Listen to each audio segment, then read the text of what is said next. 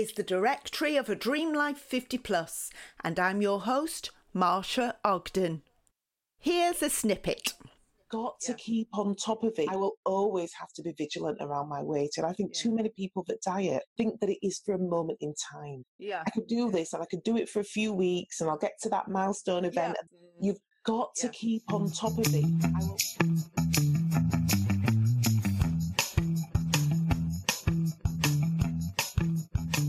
Lovely to have you here. This podcast is definitely for you if, like me, you're over 50. But again, like me, you're not done yet. So once a week, we'll have a chat about topics that are dear to our hearts. As we hurtle towards this new chapter in our lives, we'll talk about staying healthy, retirement, empty nesting, downsizing, all sorts of things. It'll be a little bit of education, inspiration, and humour with a dollop of seriousness. But all the vocab and references will be stuff that we can relate to. Sometimes I'll have guests, sometimes you'll just have to put up with little old moi. The directory of a Dream Life 50 Plus podcast is very happy to be sponsored by Organic Secrets UK Limited. With a mission to spread the word about natural relief from mental and physical conditions that stop us from living our best life, Organic Secrets is an online supplier of high quality CBD and supplements. Hop over to www.organicsecrets.co.uk right after this podcast. There's also a link in the show notes. Hello and welcome to episode 61. I hope you've had a good week. As you know, we're working our way through the alphabet in Series 2. I know we did D last week when I spoke to the very lovely Debs Thomas in an episode called Dance Just Do It. I hope you caught it. If not, you know where to go after this episode. Well, we're sticking with the letter D this week because D is also for diet. I'm on a diet. So, in today's show, we're going to talk about what you feed your body, what you feed your mind, and how ultimately what you feed your mind controls what you feed your body. Whenever we hear the word diet, we do automatically think of a slimming diet and our constant battle to achieve the so called ideal weight. But that word diet, it's become a joke, hasn't it? especially on social media. You know, it's like the um, like all the wine memes about wine being mummy juice. It's it's the same thing with diets. You know, I had eggs for breakfast, boiled or scrambled. Chocolate. I had chocolate eggs for breakfast. A balanced diet is a cupcake in each hand. They're funny, so they make you laugh, which is good. And they also make you think, oh, great, I'm not alone. But in another way, it makes you think, oh, it doesn't matter, I'm like everybody else. But actually, we also know that diet really just means what you consume regularly. Whether we're referring to the food we eat, the company we keep, the information we expose our minds to. In life generally, I think you can pretty much replace the word diet with habit. You know, motivational speaker Jim Rohn famously said that we are the average of the five people we spend the most time with. So, if those five people constantly talk about failure and their unfortunate existence, it's fair to say you're living on a diet of negativity. If your grandchildren never leave their bedroom because they're playing on the computer, you can say their minds are surviving on a diet of video games. And I'm not judging here, I'm just making the observation. Mine are just as bad as everybody else's.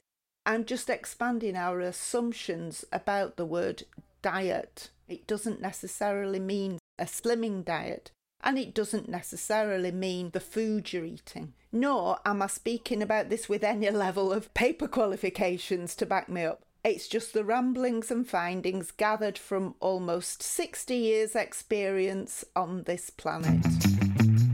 Let's start with what we immediately think of when we hear I'm on a diet. How many times have we said that, heard that, or planned to do that? We could be on a diet for all sorts of reasons. It could be a slimming diet, Oh, we've had them all over the years, haven't we? The Atkins, I did that because you could carry on drinking wine and you just had to cut out carbs. Um, there's the Slimming World with the red and green days, although I think that's changed recently. Weight Watchers, I've been there too, obsessing about how many points are in everything and taking my little white calculator out to the supermarket, working out how I can save points for a couple of glasses of wine. We have the cabbage soup diet. Oh, Lord knows what that was about. We've got meal replacement shakes, the 5 2 diet. Oh, the list goes on and on. But you may be on a diet because of a health concern like diabetes or an allergy or an intolerance. You might be following or have followed a fitness goal and been on a keto or paleo or protein or muscle building diet. You might be on a restricted diet because you've chosen to honour religious beliefs and are fasting for Lent or for Ramadan. Or you may be on a diet that excludes certain foods because you've chosen to honour your own thoughts and beliefs, like vegetarian or vegan. Oh, like me. Now, I think these last two categories are where the key lies because they are diets that you've chosen to follow because of what you believe in, what you tell yourself.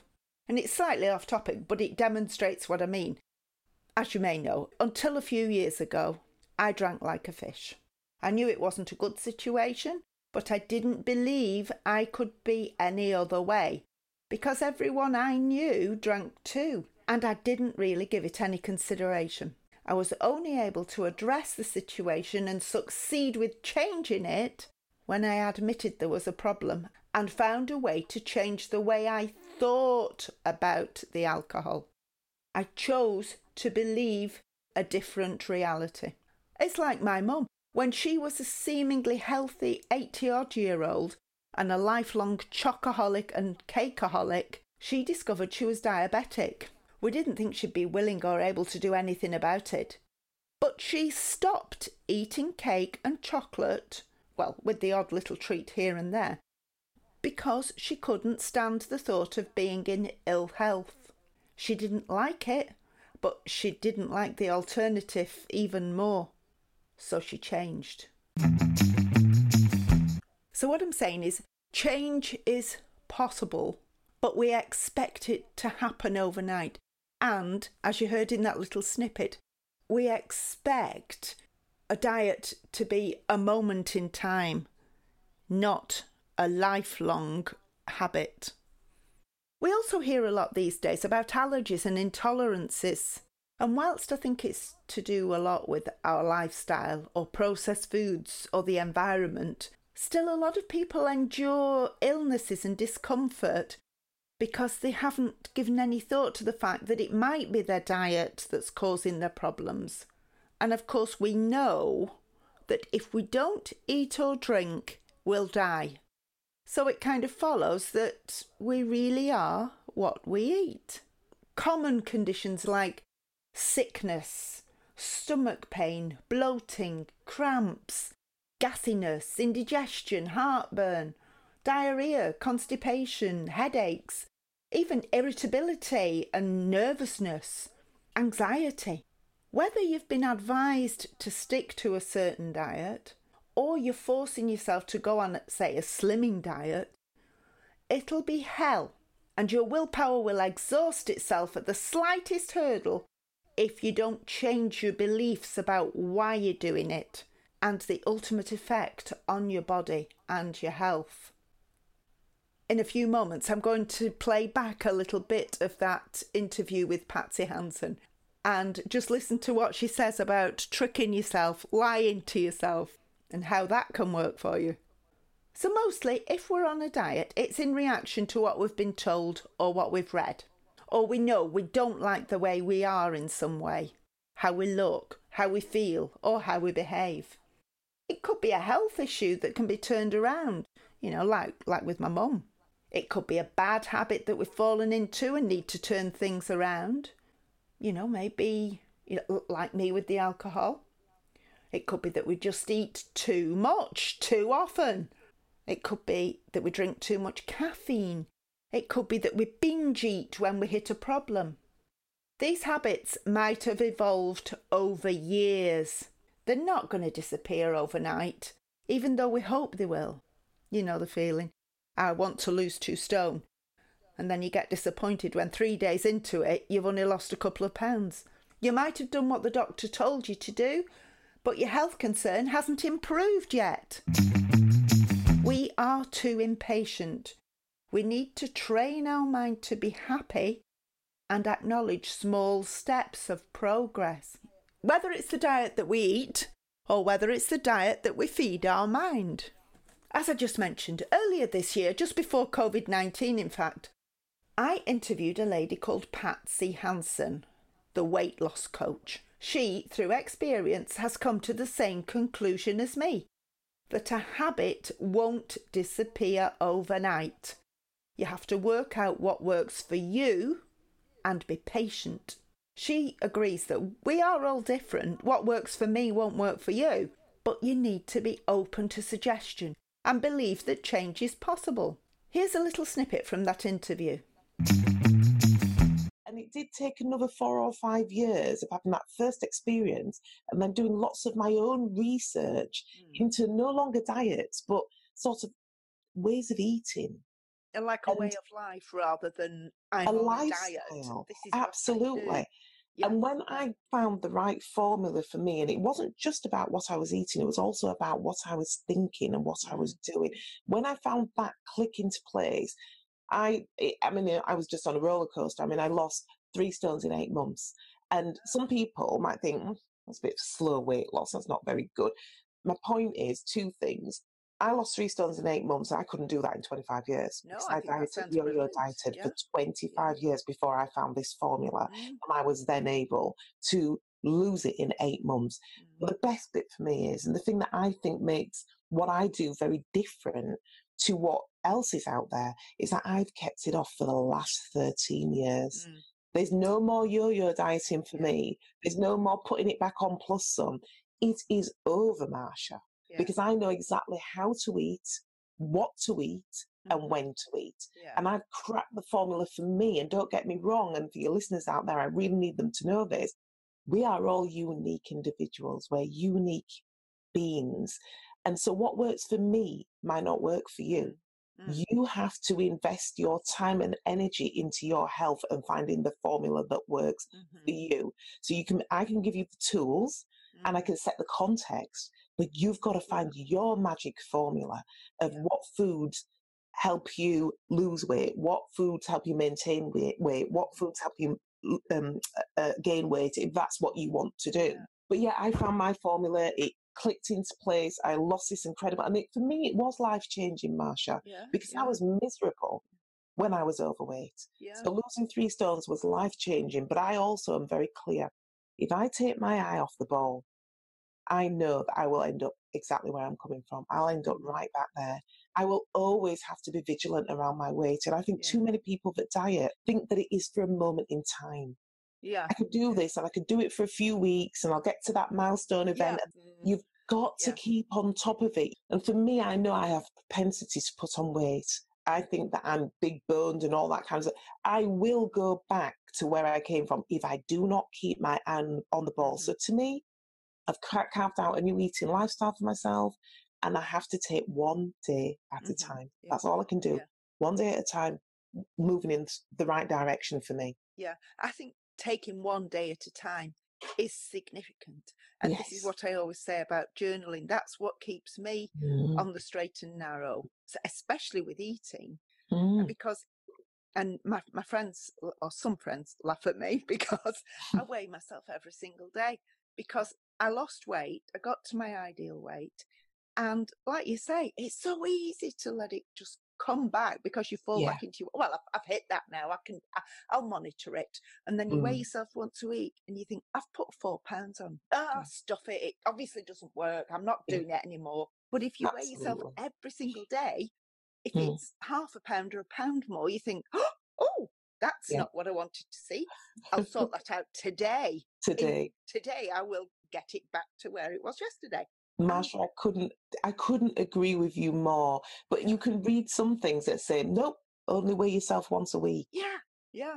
But I, I never get that. Now, no. I think the difference, Marsha, might be if you're in weight loss mode, you're trying to lose weight, maybe you should only weigh yourself once a week because you can become discouraged if you're on your journey and you're you know not... you're putting a lot of effort in and you've only lost a pound. Yeah. When typically that's probably what all you are going to lose in that week. So you've only lost a pound. You think, oh, this thing doesn't work. I'm not doing this anymore. All that effort. Yeah. You know, I went out with friends and I, I stayed away from what they were eating. And look, I'm not even look.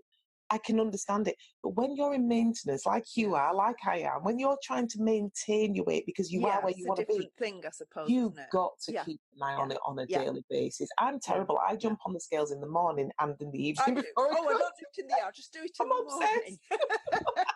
but I put it down in my journal every day yes. and make sure that it, absolutely it, it, doesn't move from there. Absolutely, that's your responsibility. Mm. That's your health. That's your body.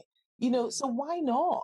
Yeah. Monitor yeah. it. Keep yeah. on top of it. Don't let anybody else tell you what's the right way mm. to maintain your weight. Or it's not a good thing to weigh yourself too often. Well, that might be for you, but this works for me. Yeah. You yeah. are a unique individual being. That's and right. And being individual, yes. I think it, it's got to be a mindset thing because, I mean, I've done it with drinking, with alcohol. If I went around saying, Oh, are you having a glass of wine?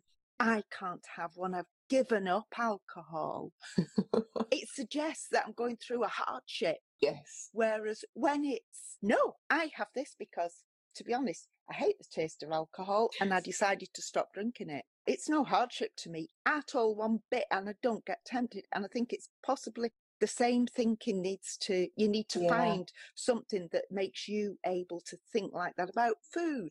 You know, what you tell people around you in terms of, well, actually, I don't even like the taste of it anymore. Mm. So that's mm. the reason why I don't do it anymore. And just being quite firm with it so that people, because sometimes the, those closest to you can be the worst. Mm. In trying to entice you to be the person that they need you to be and the person yes. they want you to be, yeah. that they've yeah. got in a lot, little box and they understand what that person is and their likes and dislikes and how to operate with them. If you change a part of you, it forces a part of them to change. They don't like that. So it's like they want you to be the same yeah. person. So if you can be quite, you've got your little script ready and say, well, actually, I don't like the taste anymore, da, da, da, and be quite firm about it, hopefully you can hold your own.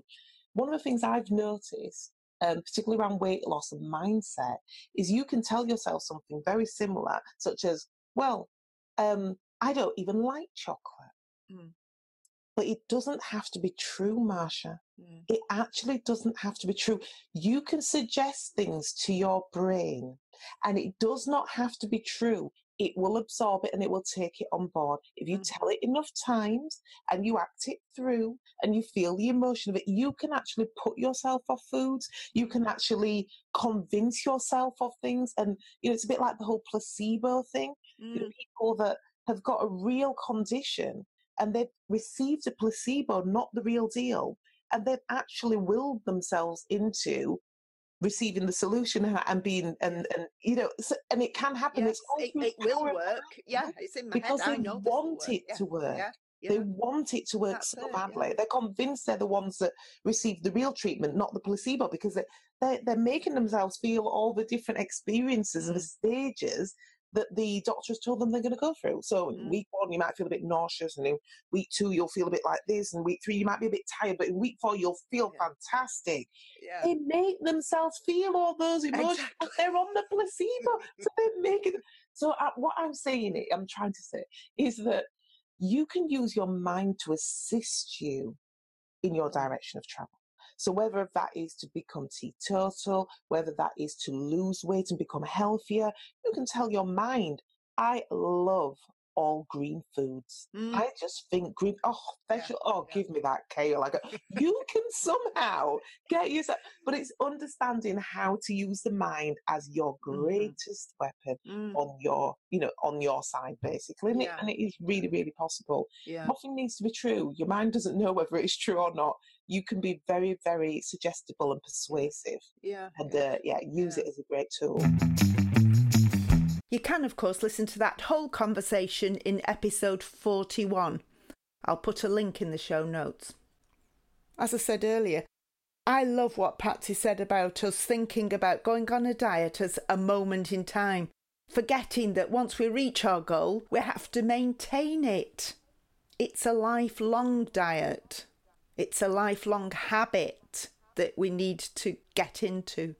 If you are interested in changing your diet, whether it's the food you eat or the information that you feed your brain, then have a look at the link in the show notes that takes you to My Best Life Journal. As you may know if you follow this podcast, it's a glossy hardbacked planner that I created for our age. It's not too late for us to change. We could have another 30 or 40 years left, so that's worth doing properly, isn't it? Have a look at the link.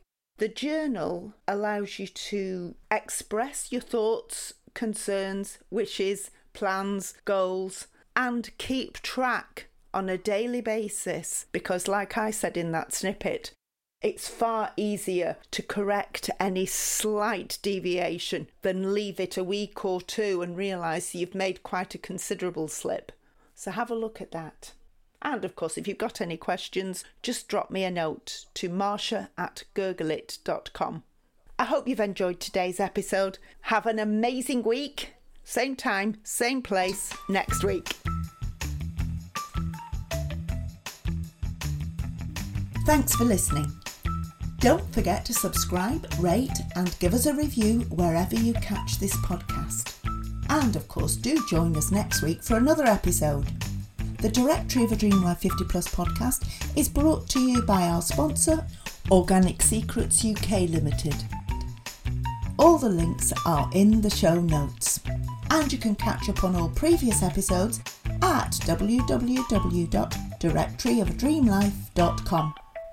Have an amazing week, and I'll see you next time.